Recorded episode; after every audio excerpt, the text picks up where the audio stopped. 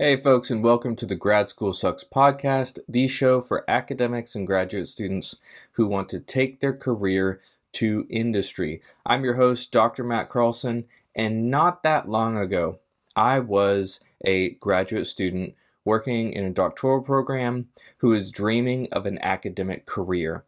And fast forward a few years later, I was in the middle of that academic career after getting my PhD and realized it really wasn't what I wanted. It wasn't giving me the life that I wanted.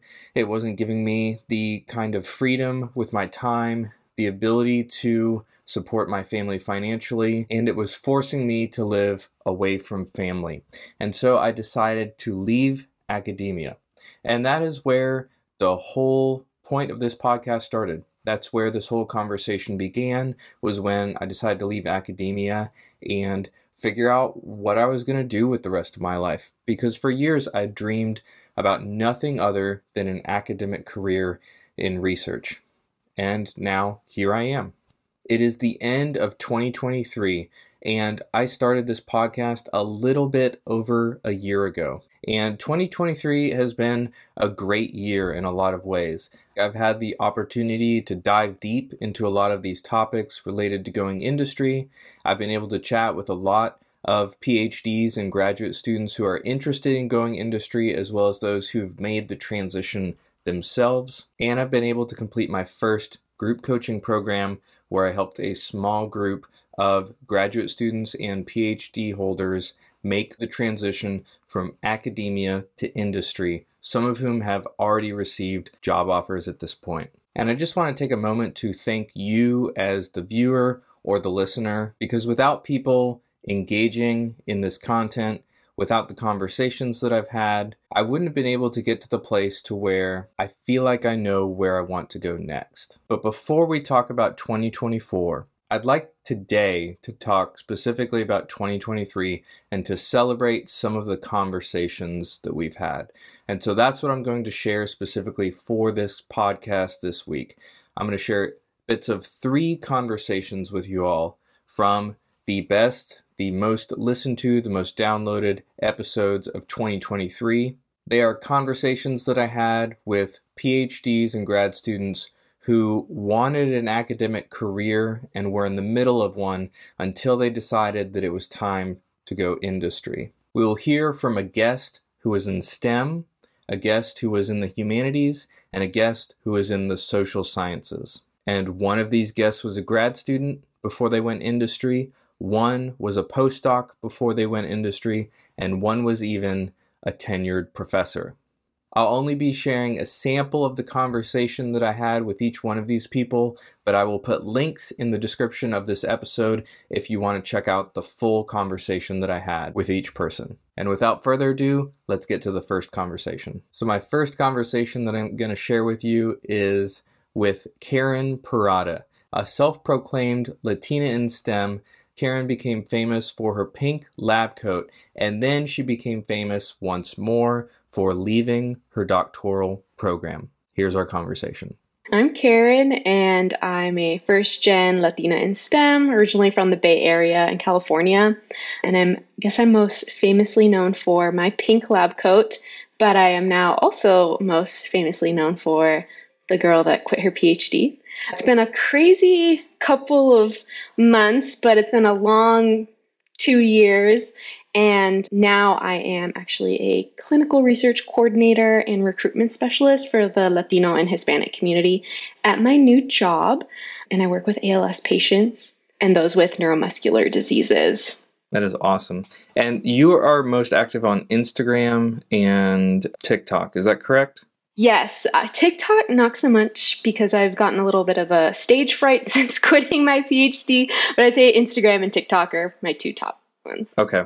Well, for the few people who don't already follow you, I'll have links in the description so they can click and go see your stuff. So let's let's start with the job you have now. What does a, a job like that entail?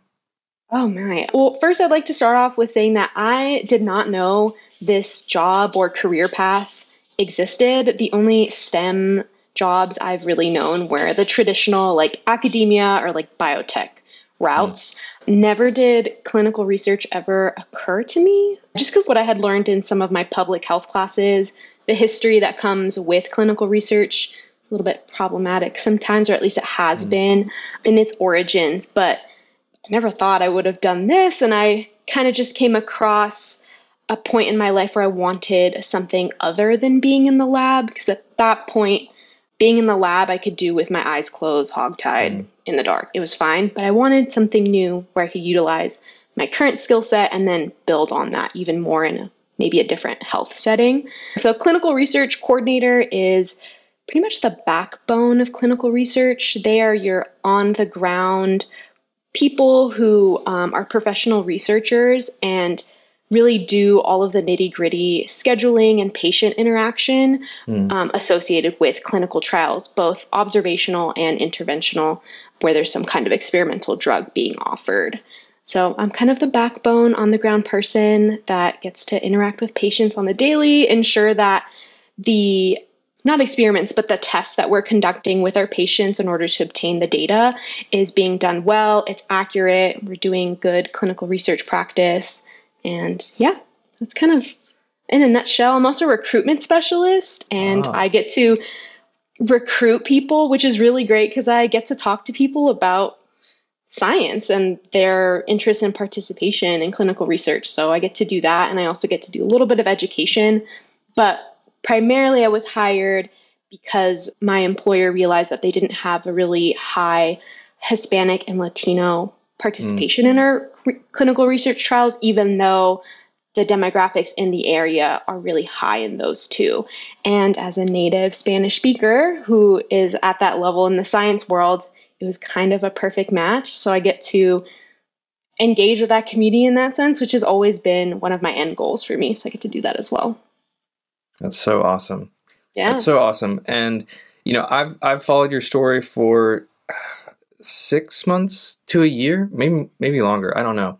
And it, it's so cool to see where you are in this position. But let's let's maybe zoom out a little bit for those who don't know. What got you initially interested in looking for a position like this, or really any position in general? Yeah. So I have a bachelor's and I have a master's, both of which were biology, public health, molecular, bio related. So I would say more lab intense than anything else. And when I pursued my PhD, I kind of went that same route. When I realized I didn't want to pursue that anymore, I had looked into positions that would allow me to be in the lab still, but I realized that the ceiling that I would hit with just master's was pretty quickly. And I was just burnt out from being in the lab. And I knew that I wanted to see the work that I can do be more impactful in real life, like more tangible, something I could see besides just like growing stuff in a petri dish, which I find really fun and interesting. But I realized that people in labs are very much doing a very specific thing and it doesn't really go beyond that. And I wanted something that would go the extra mile. And when I looked, I was mainly looking at public health jobs because I do have a really strong public health background. And this job just kind of so happenly so happenly popped up and it was kind of recommended to me. I had chatted with a couple of people and there were pretty positive um, reviews on being a clinical research coordinator in that it was really rewarding. Still a hmm. lot of work, but people who were in that definitely use it as a stepping stone to maybe go back into grad school, go to med school, or just directly go into the clinical research route. And it just sounded a lot different. Yeah. That's kind of why I went for it. And I didn't want to be without a job for too long. And I knew that just, you know, sitting at home wouldn't get me back into something more positive. So kind of just went for it. Absolutely. Yeah. So that's interesting. What do you think were some of the things that really set you up well to be a great candidate for the position? So I would say having a really strong foundation in, you know, biology and just knowing how research works in general, I can say very confidently that all of the skills that I used in the lab, I use in my job, just hmm. in like different ways, like aseptic technique, definitely applies to working with patients, taking good and accurate notes in your lab notebook, definitely applies to the data that I collect in clinical research, being able to manage multiple projects at once, definitely do that here as well. So I think just having a really heavy laboratory experience definitely set me up um, for success in this job. There's obviously a lot of new stuff that I've learned, but it hasn't, it's been like really nice and I feel very competent in my job, which is great. Yeah. Yeah. Yeah. That's great. I love that feeling. And so I'm curious, and we can go into it as in as much detail as you want or as little detail as you want. But so you were in a doctoral program, correct? Yep. How how far along did you get? I made it to I made it through three full semesters and began a fourth semester and was in that fourth semester for about two weeks before I decided it was time to go. Okay. And what ultimately led to you making that decision? That's like what happened is the number one question I get. And I I don't even know if I know still, yeah. but I will start off with saying that I realized four months into my PhD program that it was not a good fit. Hmm. And it took me an entire year to finally come to the like the ultimate decision of leaving. And it was not easy. And i think the most non-problematic answer was that it just wasn't a good fit. It's like the nicest way i can say it. And although i'm really grateful for such a great i wouldn't say great but such a privileged experience of being able to do research and get skills and get paid for it, even if it wasn't enough. I think I'm so grateful for the experience at the end of the day because the year before I cried to be where I like I would have sold my soul to be where yeah. I was. And I don't think anyone noticed. I kind of like mentioned it, but when I originally applied to PhD programs, I got rejected from every single program I applied to. So when this door opened up of being in the program that I ended up in, I did not waste it. I definitely took advantage of it. I did my best to make it work, but I guess what happened was is that it just wasn't a good fit. Like the nice answer. Yeah. yeah. When I was in the middle of everything, I almost gaslit myself. Hmm. Like, oh, it's not that bad. Like it's fine. I and I think part of that was because you know, I for my undergrad and my masters, I went to you know, a small, a not R1 institution. It was a state school. It was super diverse and what I've been told is like a smaller pond. And I had a really mm. positive experience. It was not easy. There are definitely times where I cried or I felt over, overwhelmed or that I couldn't do it, but never did I once get any kind of like treatment that made it harder than it already needed to be. Mm. And it was just I mean, it wasn't perfect, but I would say overall it was a positive experience surrounded by people that genuinely wanted to educate and train the next generation of professionals, scientists, what have you. So going from a super positive experience to what I went to was shocking in the sense that like I almost didn't even believe it.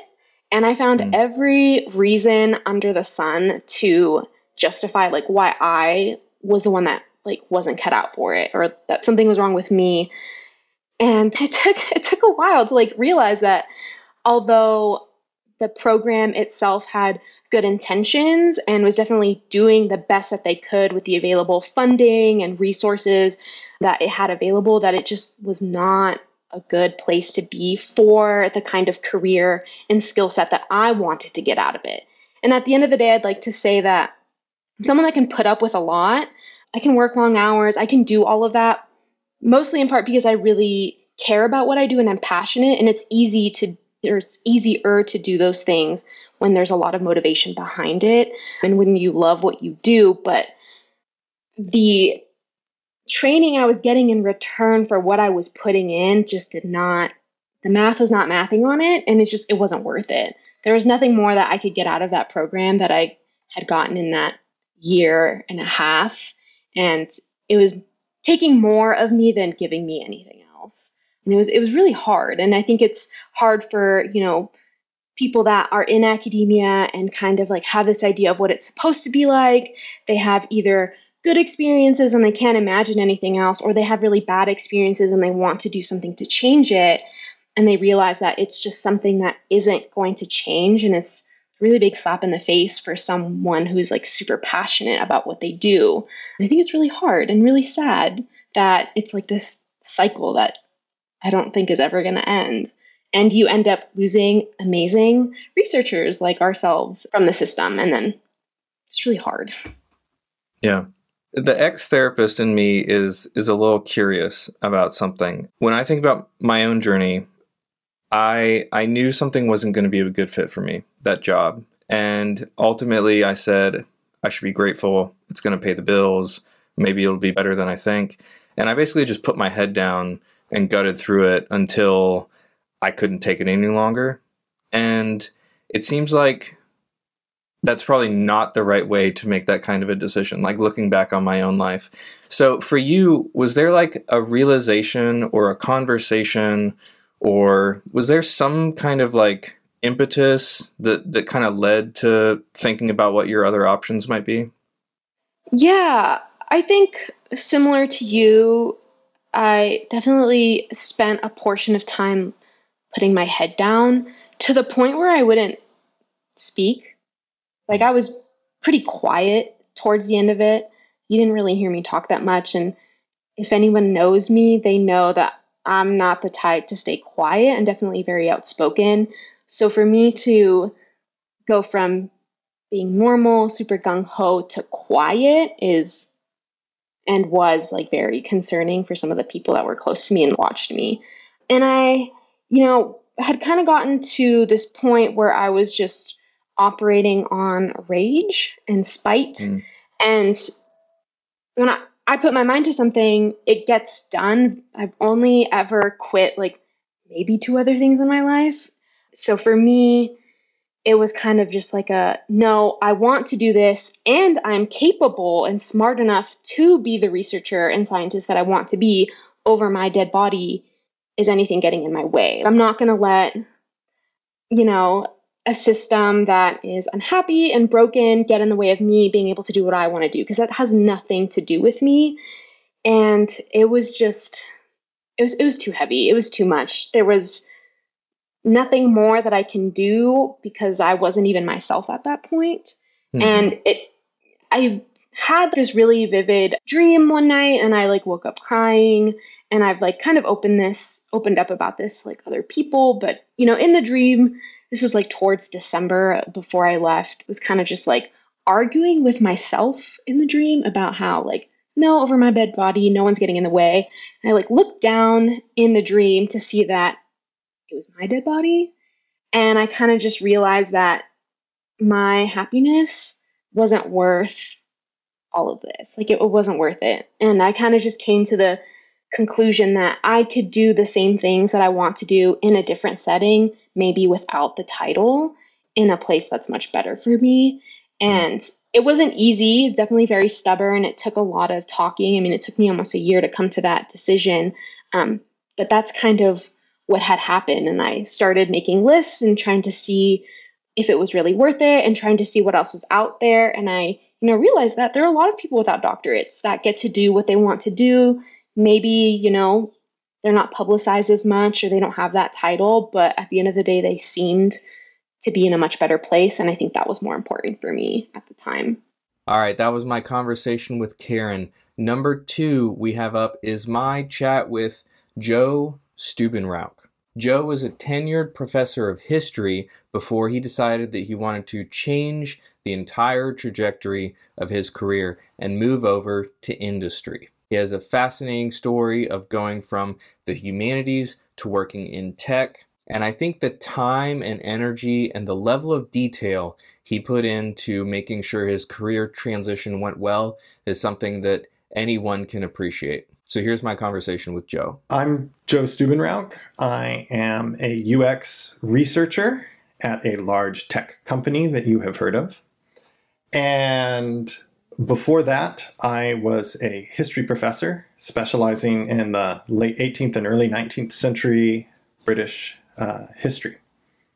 Before that, wait, never mind. Edit that out. We don't want to go down that rabbit hole. Um, I, I spent about nine years as a professor, assistant, and then associate professor, and mm-hmm. was the grad program grad program director of my department at the time that I left.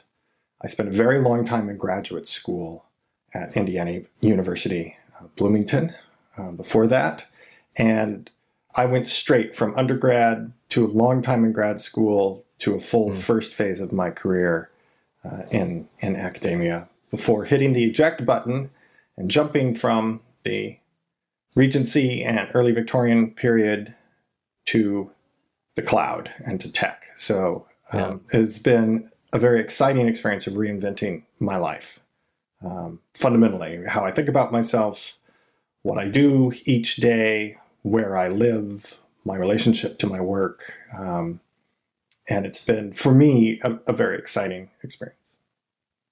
It's awesome. Where you can find me uh, on LinkedIn, please uh, connect, mention in your connection request this podcast or something. Um, I generally accept requests, but it makes it really easy if I see that you're human. Um, and I also have a website, www.joestuben, S-T-U-B-E-N dot com, where I don't keep it that updated with content, but I have a couple articles there and ways to contact me there. For Sure. Awesome. And uh, regardless of whether you're watching on YouTube or listening on the podcast, I'll have links to both Joe's LinkedIn page and website in the description so you can scroll down and click on those. So, Joe, let's start with with what you're up to now. So you are a UX researcher. Could you tell me a little bit about what that means, what your day-to-day is like, the impact you have on the company, etc.? Yeah, so my job is to help a product team better understand our customers and to make decisions on behalf of those customers about what to build, what new features to add to our product, what to change about our product. So my job as a researcher is to understand the, the pain points, the needs, the motivations, and the behaviors of our users. Sometimes that looks like um, really focusing in on their actual behavior with the product. How do they use the product? Or if we're rolling out a new feature, what do they make of this new feature? How do they interact with it? Um, and that's sort of, I don't want to say basic or simple, but that's on that more surface level, how someone interacts, you know, with an app, or in this case, with a cloud service. Where do they click? Where do they expect to find some feature? Um, if you show them the main page and you say, okay, you know that this feature exists and you need to set this configuration, where do you go? Or you encounter this error message in your system. How do you troubleshoot that? Where do you start mm-hmm. looking to find out what went wrong?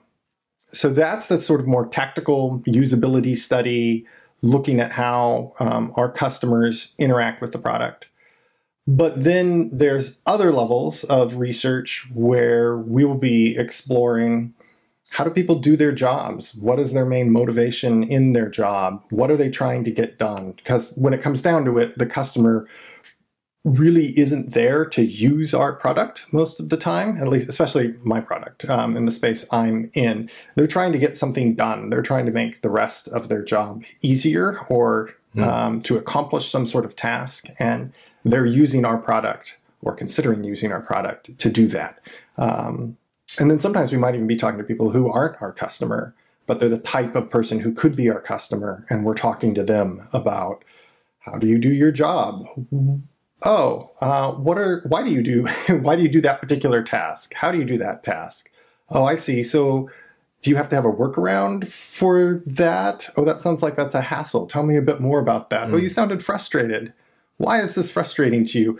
And really sort of circling in uh, slowly to to um, kind of reconstruct their experience of their work to one of the phrases we use, um, mental models. How do they sort of mm. make sense of um, both their work and their task, but then how our product fits into that? Um, and in that in that way, it's a bit like um, and we use this word in UX, are ethnography uh, or anthropology, where you're really coming to an understanding of the user. There's many different types of UX research. I'm very much on the qualitative end.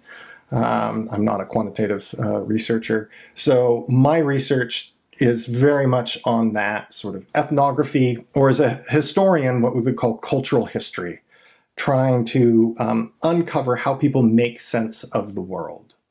And then alongside that, what their needs are. Then I take all of that from observing our customers, and then I have to communicate it to engineers, uh, to product managers, to UX design, and help them then make decisions. What do we build? What do we change? Mm. What do we prioritize?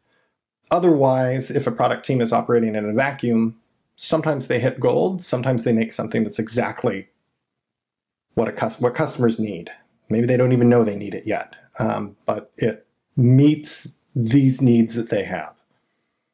Other times, um, mm. And more frequently, a product team will design a product for themselves because they'll imagine, oh, I understand the user. I am kind of the user. What do I want? Um, and that's, you know, um, especially something you know we over in the humanities argue that's not actually how the how the world works um, people are fundamentally very very different from each other in their needs and and how they understand products and use products and so um, the more customers you can talk to, the more you can advocate for that voice of the customer um, or many voices of the customer and the experience of the customer to the product team, the more the product team can build something for the customer um, that meets their need rather than building something that they imagine the customer wants, but it's really what they want. That was a very long des- description, but that's yeah. that's UX research. No, that makes so much sense. And um, so, how did you how did you find out about UX research? So, serendipity, um, randomly. When I pivoted out of academia, I did not jump to UX research. I jumped into a field called instructional design. I can talk about that separately in, in a moment if you want. I briefly, during that time while I was looking at, for pathways out of academia, I came across the term UX. And I, I looked at UX a little bit. It did seem like a field that academics were going into.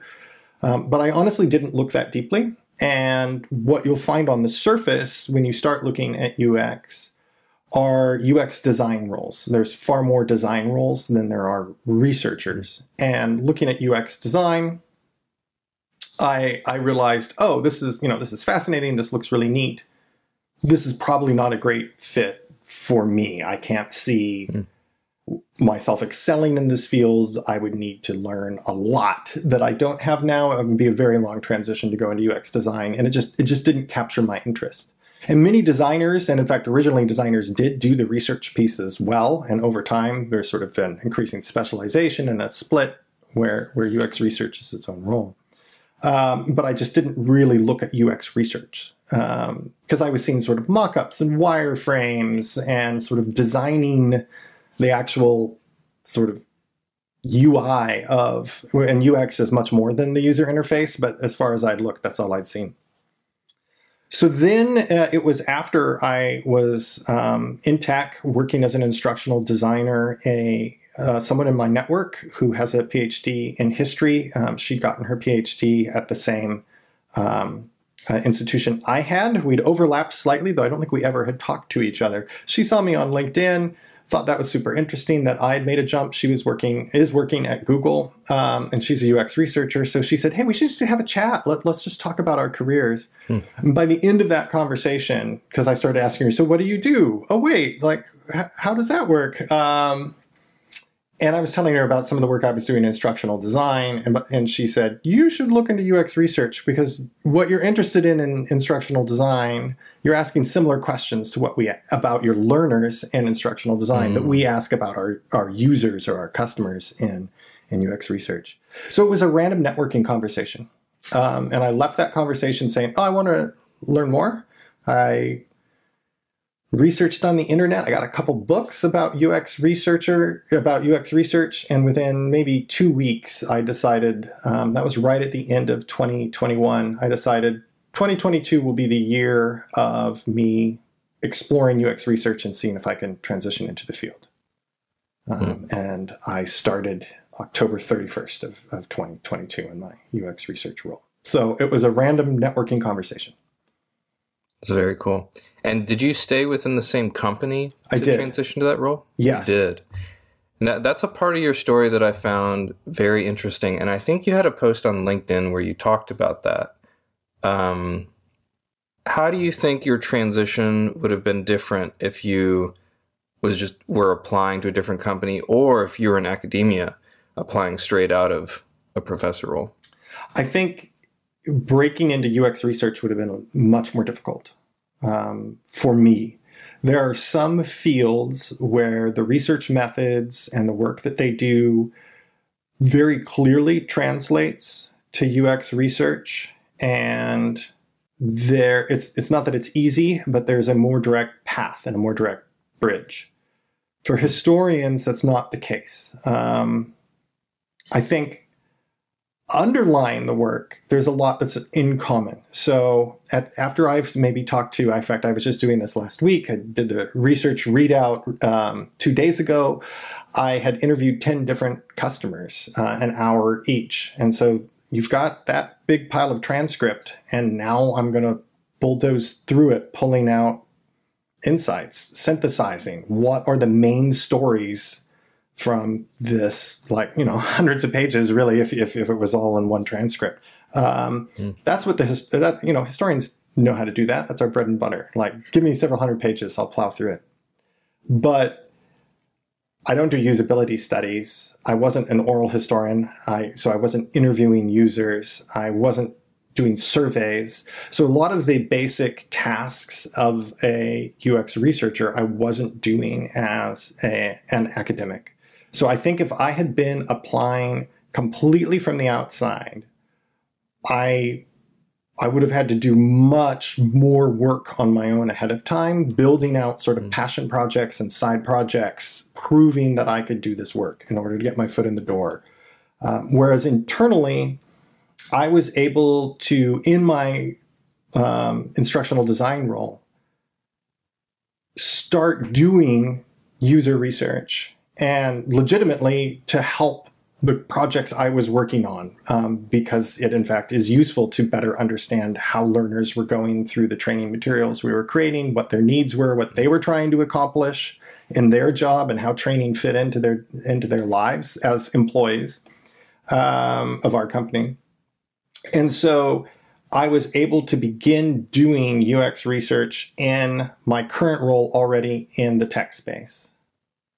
And I was able to reach out to other researchers at my company, form friendships with them. Um, a couple of them begin to shadow. And then one of them, who was very close nearby, like structurally, she was in my org, um, said, "Hey, do you want to collaborate with me on a project?" Um, mm. Because we'd had enough of, of sort of a friendship and and and had enough conversations at that point. Um, and she'd seen my work on my own team. I said yes, and so by the time I made the internal move, I was able to say um, to my new hiring manager, I've already done these UX research projects at AWS, mm. and some of them with actual customers, actual external right. customers. And so, be already being at the company, already being able to um, show work I'd done in, at the company in that space made all of the difference. Um, whereas if I'd been applying externally, um, I think the barrier would have been much higher, and especially now in the current current market, um, would have been much more difficult. And so, yeah. I know I'm sort of monologuing at you here, but one thing I would encourage um, anyone listening to this uh, is to think about their career n- not as one final jump or one final destination um, like we do in academia, mm. but instead realize that once you step through a door into industry, many other doors open and you can begin to um, earn trust with people at your company and in turn actually at other companies who, who will see your success and in your first role as evidence that okay this person can work in industry but it will allow you to then begin to pick up new skill sets, begin to explore, begin to use those internal connections to then grow in new ways and into careers you won't know about. Um, so, again, when I accepted my role and walked away from tenure and left tenure, I didn't know the field that I'm in now existed. All right, so that was my chat with Joe. And now for our final conversation for today's episode the best of 2023, my conversation with Ashley Ruba. Ashley got a prestigious postdoc after her PhD in developmental psychology, and she tried and tried and tried to get a faculty job at an R1 institution. And eventually, she left academia and transitioned to tech, where she worked as a UX researcher. She blew up on Twitter as she began sharing her transformative career story, and then she blew up again on LinkedIn. And in my conversation with Ashley, she drops a lot of really great insight, inspiration, and practical tips for how to take your career to industry. So here's my conversation with Ashley. I'm Ashley, and I got my PhD in developmental psychology from the University of Washington three years ago. And I'm currently a UX researcher at Meta Reality Labs. And what I what I do in my free time is help other academics make a very similar career transition to what I made. And people can follow me on Twitter and LinkedIn um, under under my name Ashley Ruba, and I often post about that career transition and giving advice and resources and all of that. That is awesome. Yeah. And before we jump into your story, I do just want to underscore your content on LinkedIn uh, is how I found you. And I, you know, I read through a couple things and I was like, oh my God, this is so valuable. And I literally have made earmarks of things to do to my resume, things to do to my website based on some of your content. So make sure to follow Ashley on LinkedIn. I'll have a link to it in the um, description of this episode. So, but let's jump in, Ashley. Why did you originally go to grad school? Ooh, that's a good question. Um, so my parents didn't go to college, and so they, from the time I was really young, they always told me, you know, like you're gonna you're gonna go to college, like you and your sister are gonna go to college, and so there was never a question that I was at least going to get my bachelor's. But I really liked school, and I kind of just wanted to be in school forever. So even when I was a really young kid, I I wanted to get a PhD. Like I wanted to I didn't know what in, but I just wanted to be in school forever because I really liked learning. And then um, I decided that I wanted to study psychology when I kind of had the unfortunate experience when I was in high school. A friend of mine died by suicide. And so I really wanted to go into psychology, be a clinical psychologist. And so I went into undergrad. I did my bachelor's at Duke. So I went in knowing that I wanted to study psych. And I started doing research in a developmental psychology lab that was studying infant language development of all things and became super fascinated by babies and how quickly babies learn language and that ultimately translated into just a love of research. Like once i actually got into the lab and was doing research i decided that this was actually what i was really passionate about and what i wanted to do. And then that's how i ended up doing my phd in developmental psychology um, because i had some very specific questions surrounding how infants learn about other people's emotions that I really wanted to explore. And then that's how that's how I ended up doing a PhD and going into grad school. I really wanted to do research and and then I was also told that if I really liked research, then I should be a professor. So that was what I went yeah. through basically like 10 years of my life, like wanting to be a tenure track faculty member at an R1 um, was my career goal. Yep. Yep. uh, and how did you uh, how would you describe your experience in grad school? I actually had a really great experience in grad school, which maybe surprises people, given that I, you know, talk about some of the things that are wrong with academia pretty often. But I think that's credited to I had a really amazing graduate advisor, Betty Repacholi. She was super, super supportive and really gave me a lot of autonomy to explore these questions that I had about how babies learn about other people's emotions.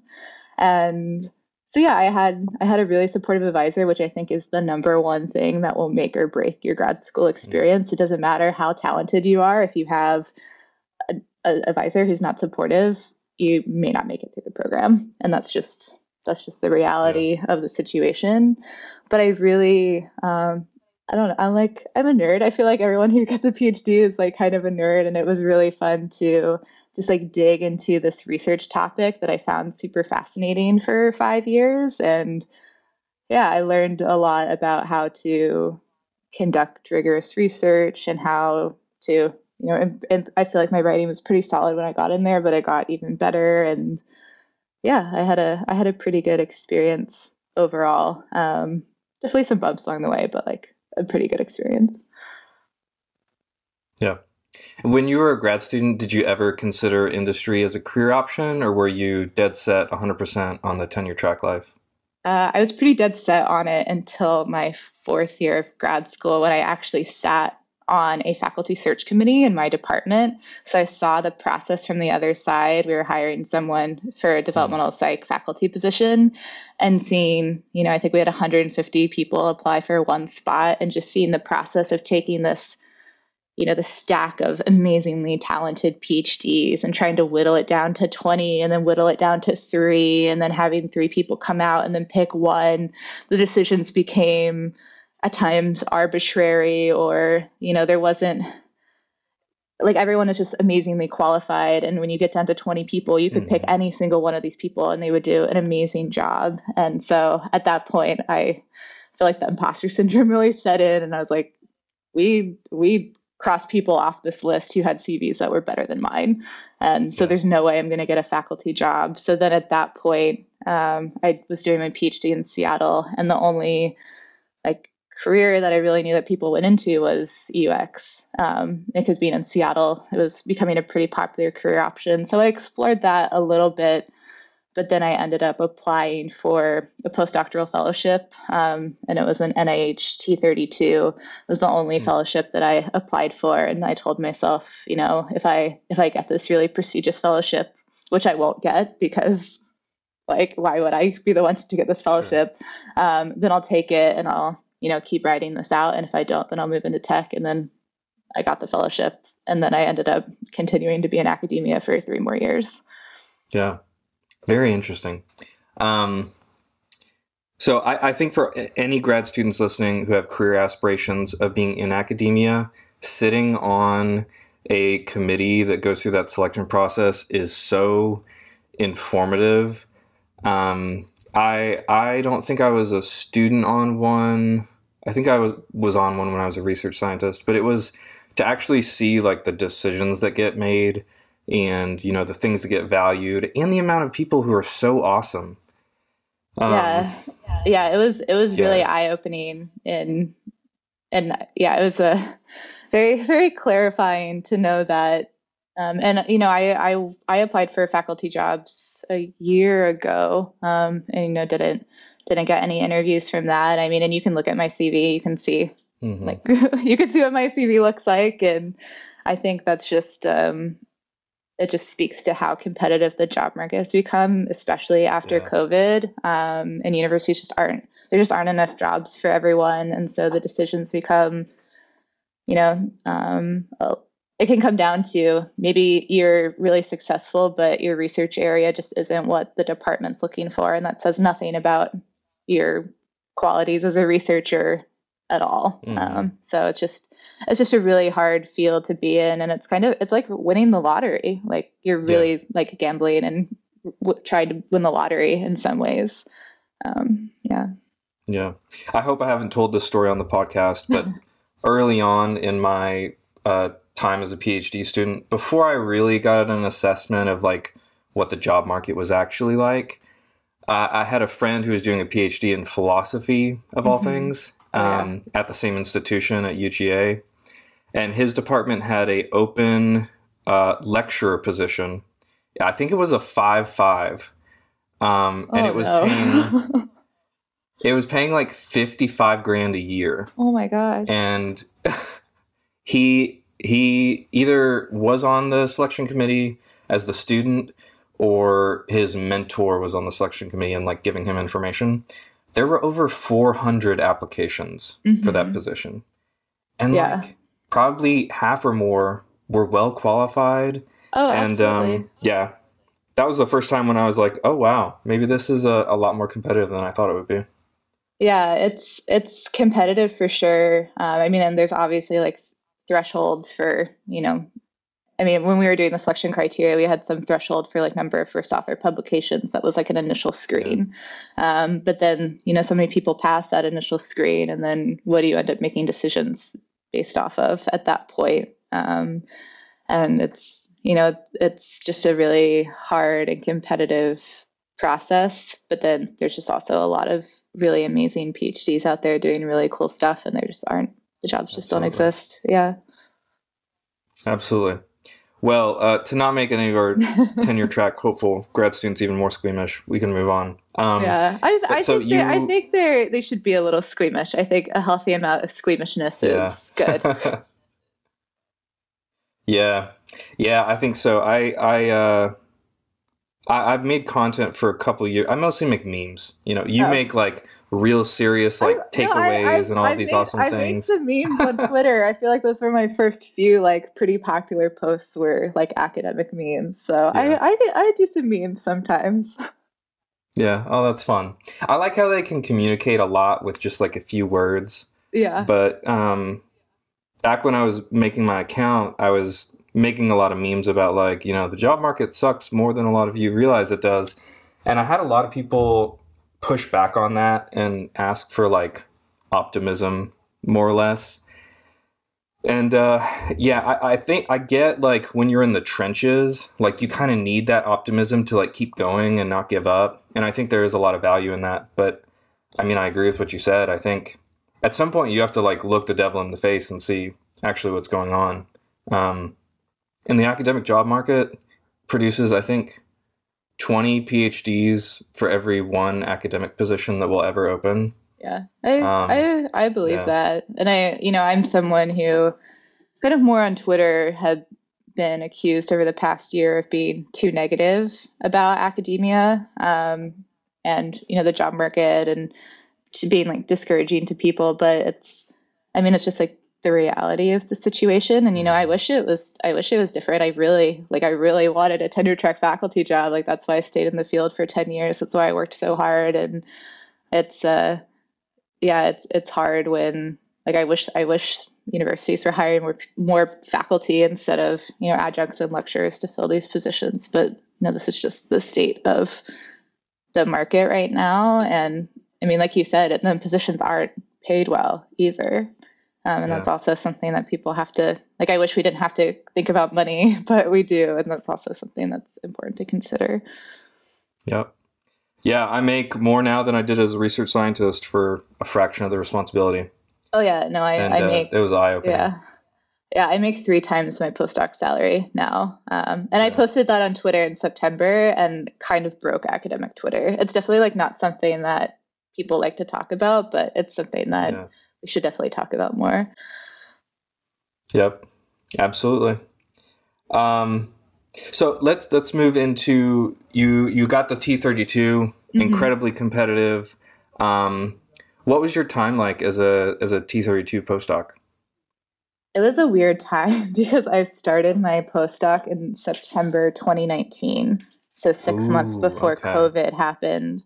And so I like came in, I was like super gung ho. I had all of these research plans and I started piloting my first study in March 2022 in 2020. Um, so like a week before my university completely shut down operations. Mm, And so I went from, you know, I was going to be giving invited talks at conferences and universities, and I had planned to apply for jobs in 2020, at the end of 2020. That was going to be my first year on the academic job market. And then COVID really just decimated like all of my plans. And I had to move all of my research online, which I had never, I was working with preschoolers at that point. So I feel like that's a whole other thing and trying to take studies that you were doing in person and moving them online with kids.